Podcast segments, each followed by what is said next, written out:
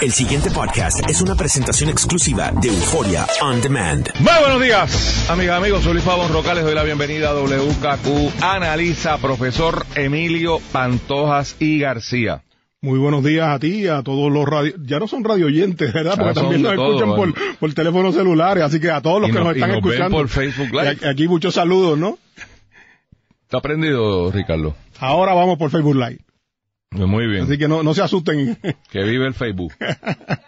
Eh, la primera plana del vocero nos dice que hay una crisis en Fura porque cinco de los nueve helicópteros de esta administración no ha conseguido el dinero para arreglarlos y han canibalizado unos para arreglar otros. Eh, a la misma vez que pasa eso, si hay dinero para gastarse un cuarto de millón de pesos en una guaguita para que el nene pasee. Tratan de curar esto, Emilio, diciendo el gobernador indignado. Es que yo no sabía. No me dijeron nada.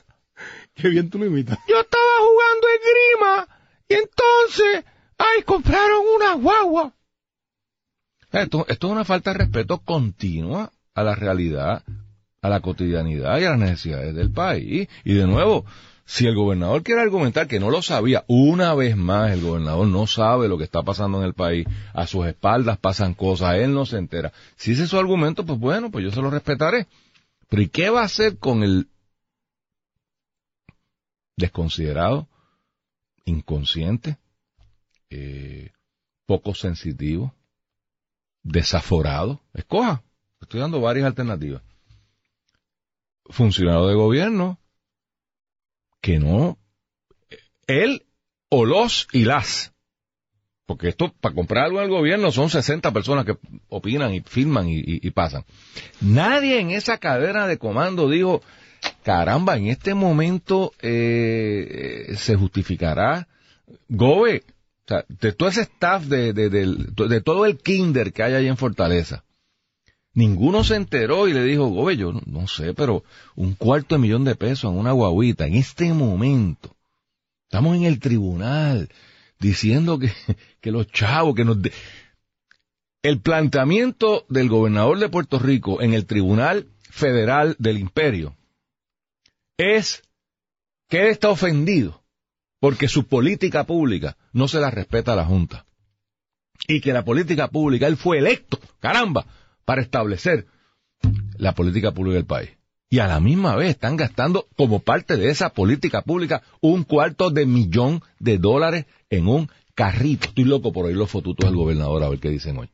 Sí, Porque la, es que si esto hubiese sido de otro partido, muchacho, o- olvídate tú. la- la verdad es que esto va de mal en peor. A mí lo que me preocupa seriamente, eh, porque una cosa es que un gobierno sea descoordinado, que un gobierno no tenga la capacidad de, mantener una comunicación efectiva, pero ya esto se, se pasó. O sea, te pasa una, te pasa dos veces, tú votas al, de relaciones públicas, votas a, a- a quien sea, recompones tu equipo y empiezas a, a darte cuenta de que has cometido una serie de errores y los enmiendas.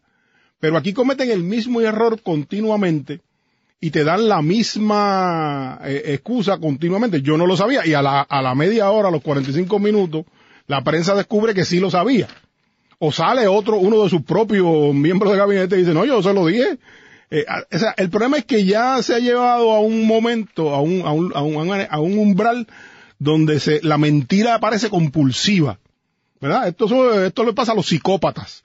Eh, y yo no estoy haciendo análisis de, yo no soy psicólogo ni nada de eso, pero a mí me preocupa que el estilo de gobierno es el estilo de, gente que miente compulsivamente, com- eh, eh, que no, tiene clara la distinción entre la verdad y la mentira.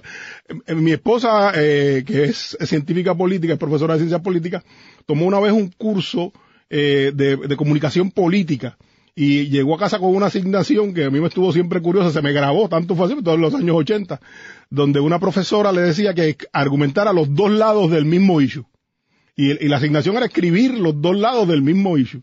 Que es un, eh, lo que se hace en comunicación, o sea, y, una- y había una teoría que se llamaba el plausible deniability, ¿no? Claro. Que es que tú lo niegas eh, dentro de una explicación posible, pero aquí no hay ni siquiera eso. Es una O sea, esto es una- un grupo de analfabetos mentirosos que nos están gobernando, porque si hubiera plausible deniability, o sea, la ciencia política tiene los mecanismos para explicar eh, la mentira, ¿verdad? Dentro de que cómo se hace una mentira, cómo se le da el spin, cómo se le da la vuelta. Pero este es un grupo de mentirosos compulsivos. Eh, que hacen cosas que no son consistentes con la política pública y luego exigen, o sea, no tienen ninguna credibilidad. Y nadie parece importarle. No, es, esa es la otra nadie, parte. nadie parece importarle. Nos hemos acostumbrado. Si se va para Rusia a ver un juego de fútbol en medio del desmadre más grande que tienen energía eléctrica y parece que hasta se justifica. Y entonces se quejan cuando hacen broma, porque Twitter está lleno de broma de la, de, de la, de la, insensatez, para no decir, ¿verdad? La, la estupidez. Lo- lo- lo- los memes. los memes y de, hay uno que se llama Planeta Kike que a mí me encanta también, ¿no? Eh, a mí me parece que es importante que el, el pueblo de Puerto Rico, que la gente, que la, la prensa, los medios, empiecen entonces a investigar este patrón de mentiras, porque ya se pasó, o sea, ya no es... Se las cuentan a Trump, pero sería un- interesante, Interesante. hacer el ejercicio aquí. O sea que en, en- en Estados Unidos, cada vez que Trump habla, hay lo que se llama los fact checkers. Ujú, ujú, ujú. Y es que Trump es muy dado, al igual que el gobernador de aquí, a decir X cosa, X cosa, y entonces tú dices, pero espérate, eso no es así. Pero ellos construyen su narrativa y para adelante que vamos y se acabó el evento. O sea, eso es. Y, y uno, eso uno oye a la gente repitiendo. Lo, lo curioso, eh, eh, ahí me desvío un poquito para, para, para, para, que, para, para hablar de algo relacionado, y es que en este momento, si tú miras a la prensa norteamericana, incluso los fotutos de Trump en Fox están anonadados con lo que pasó con, con Putin. Ah, la explicación de hoy que fue que se le quedó un no. Sí, sí, que él dijo, debe haber dicho wouldn't en vez de would. Pero lo interesante es que lo que, lo que se le está pasando a la prensa norteamericana, de hecho, hoy le, hay una, una, una columna en el Nuevo Día del profesor Efraín Vázquez Vera, eh, eh, eh, Efraín, per- perdón, Efra- Efraín, se me olvida, no es Vázquez Vera, eh, Efra- eh, sí, el profesor tiene una columna sobre, sobre la razón por la que Trump hace las, las, las aperturas a Putin. Y básicamente eh, se trata de, se trata de, de- de que China es el enemigo. Y en la medida en que China es el enemigo, pues él está así. Pero lo que no se ha dicho, fíjate, es que hay, acaban de arrestar a una, a una mujer rusa, una ciudadana rusa, María Mutina, eh, que eh, eh, estableció un, un back channel, un canal clandestino eh, entre entre la entre Trump y, Rusia y el, el sponsor, el- el- la persona de contacto de ella es un banquero. Y lo que se está diciendo fuera del récord en Estados Unidos es que la razón por la que Trump está tan ligado a, a Putin no es solamente la teoría neorrealista que describe muy bien el profesor Vázquez Vera en la en la, en, la columna, sino que además eh, eh, eh, es el lavado de dinero. O sea, las corporaciones que Trump y los intereses de Trump en eh, Efraín Vázquez Vera, ¿verdad? Y Efraín Vázquez Vera. Perdona, Efraín, mi, mi amigo, me olvidé de su apellido. Eh, eh, eh, la conexión es una conexión de lavado de dinero. De lavado de dinero de negocios que no necesariamente son ilegales, pero que están evadiendo impuestos y que son... eh, Lo mismo que critica Trump. eh, O sea, es- aquí, eh, aquí me parece que lo material es que eh, eh, la guerra de Trump con el America First va dirigido a una crítica a las empresas que descubrieron que si mudaban su operación a México, las más famosas maquiladoras, o a, o a Singapur o alguno de estos sitios donde la industria y el capital norteamericano se reubicó en los últimos 20 o 30 años. Por e- esto es- no hay nada ilegal, es sencillamente una, una estricta decisión típicamente relacionada con impuestos. No se llama evasión porque, porque evasión es ilegal.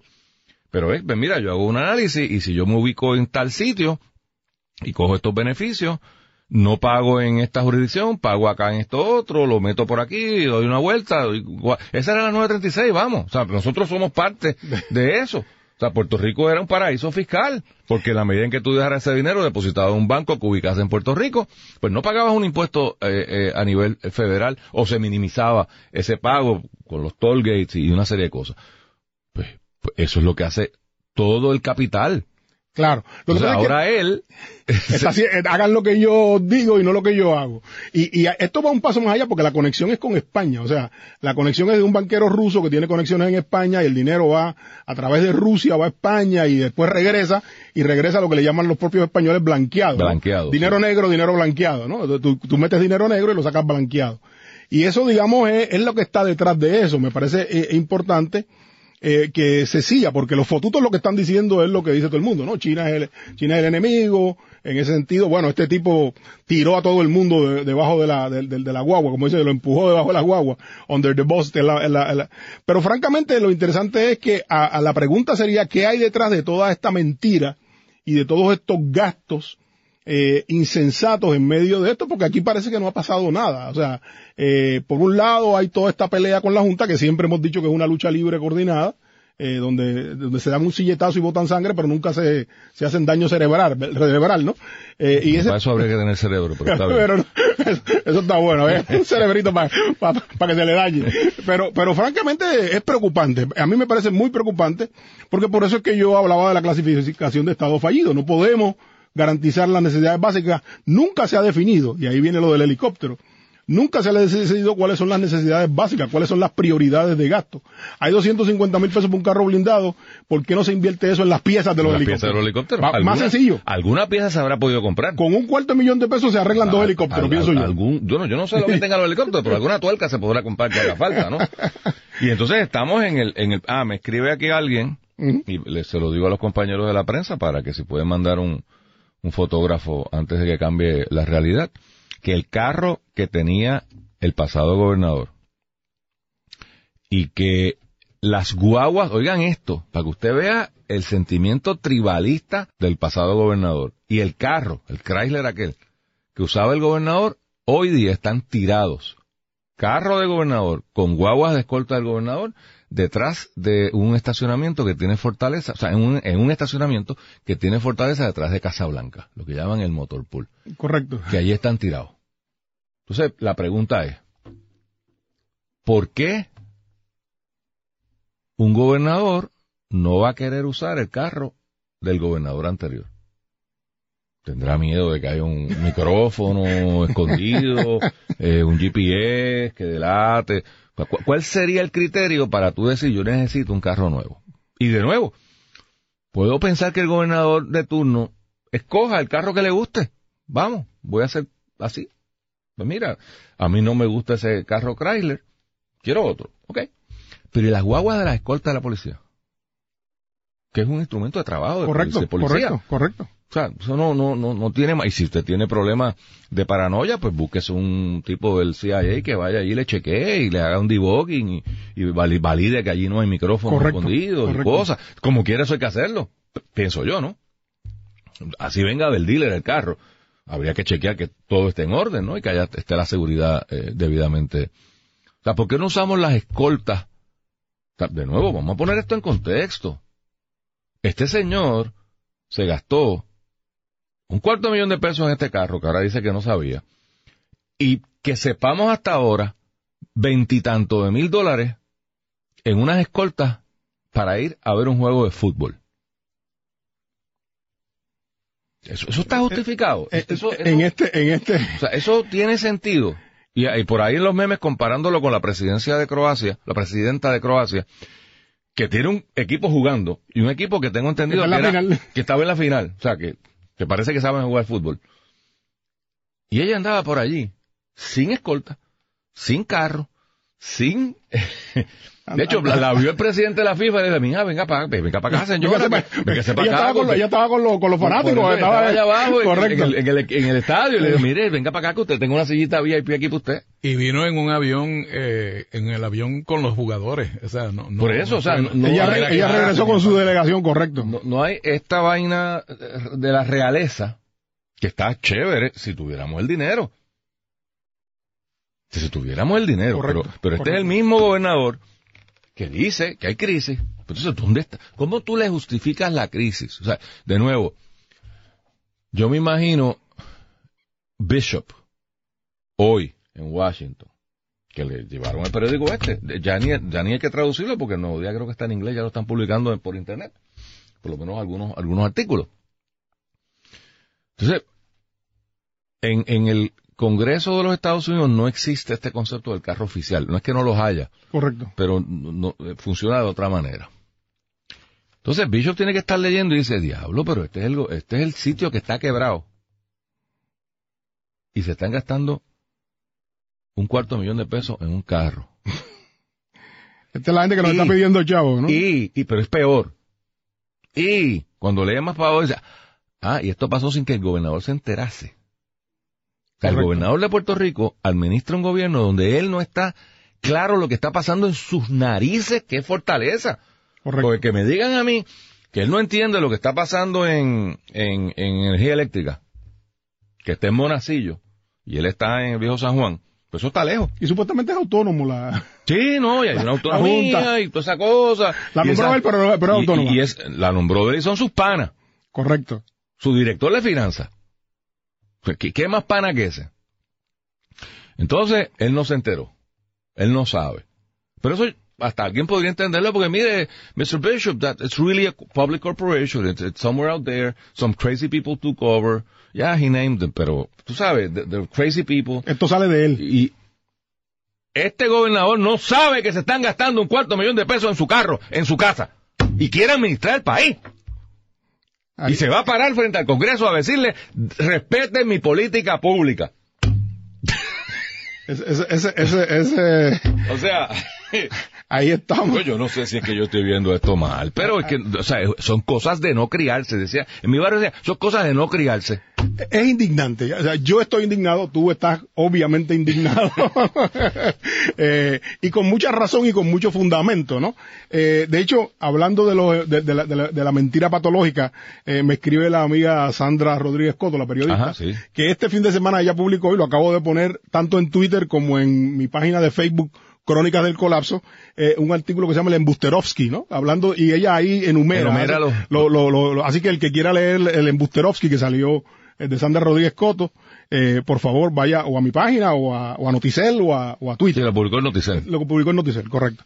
Así que en realidad eh, eh, es indignante eh, eh, y como son indignantes todos estos salarios, ¿no? Porque el problema es, fíjate, es interesante que se le da el salario a Higgins, se le da el salario a- al colombiano, que se me olvida el nombre. Peña. Duró, ta- duró tanto que me, se me olvida Sí. el nombre. Y, y lo interesante es que cuando se hace el análisis, se dice, bueno, mira, en realidad el estándar de la industria es tal, o sea, que estaban en realidad cogiendo menos, ¿no? Sí, sí, si uno sí, lo mira. La pregunta es, pero para, pero ¿por qué no explicaron eso desde antes? Es que, es que ahí es donde tú te das cuenta. Esa es la desfachatez, ¿no?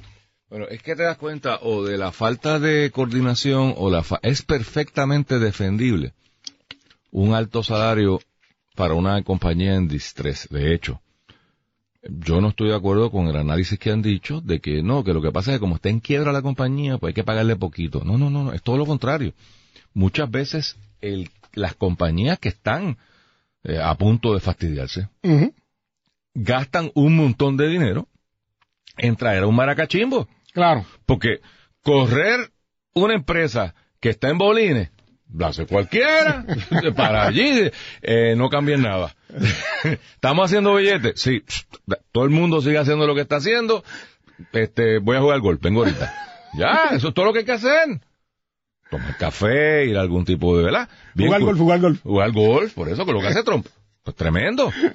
Es la compañía que está cayéndose en cantos la que necesita el tipo con credibilidad. O sea, todo ese, pero ¿quién la dio? ¿Alguien lo explicó? ¿Alguien dijo algo? Después, cuando ya la crisis está trepada, entonces es que alguien... Es que yo no entiendo. Entonces, de nuevo, yo creo que una vez se toma una decisión, usted la defiende. Punto. Y, y si no es popular, pues usted carga con las consecuencias. Estas son las cosas que usted debe pensarlo en la mesa antes de.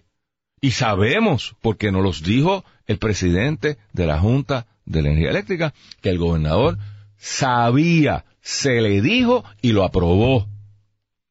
Que es la explicación de esa carta tan, tan fuerte que firma Scroy, diciéndole politiquero a su gobernador, a su tutelado, le dice politiquero. ¿Y por qué? Bueno, pues claro. Pues cómo el gobernador va a decir, ay, yo me enteré ahora. Pero si usted lo sabía hace una semana, su gente lo sabía. Dos de sus miembros de gabinete aprobaron esta, esta cosa. Entonces, es esta, no sé, este, yo creo que es inmadurez y ya. Y, y- Bueno, alguien, alguien bromeaba, alguien bromeaba diciendo que, que esto era lo malo de tener a, el, pe- que, de que el primer empleo real de, de Ricky fuera ser gobernador, que lo que quiere es un carro nuevo, quiere, quiere los perks, pero no quiere el trabajo. Debimos haberle comprado un carrito de piragua por dos o tres meses para que practicara. El pasado podcast fue una presentación exclusiva de Euphoria On Demand. Para escuchar otros episodios de este y otros podcasts, visítanos en euphoriaondemand.com.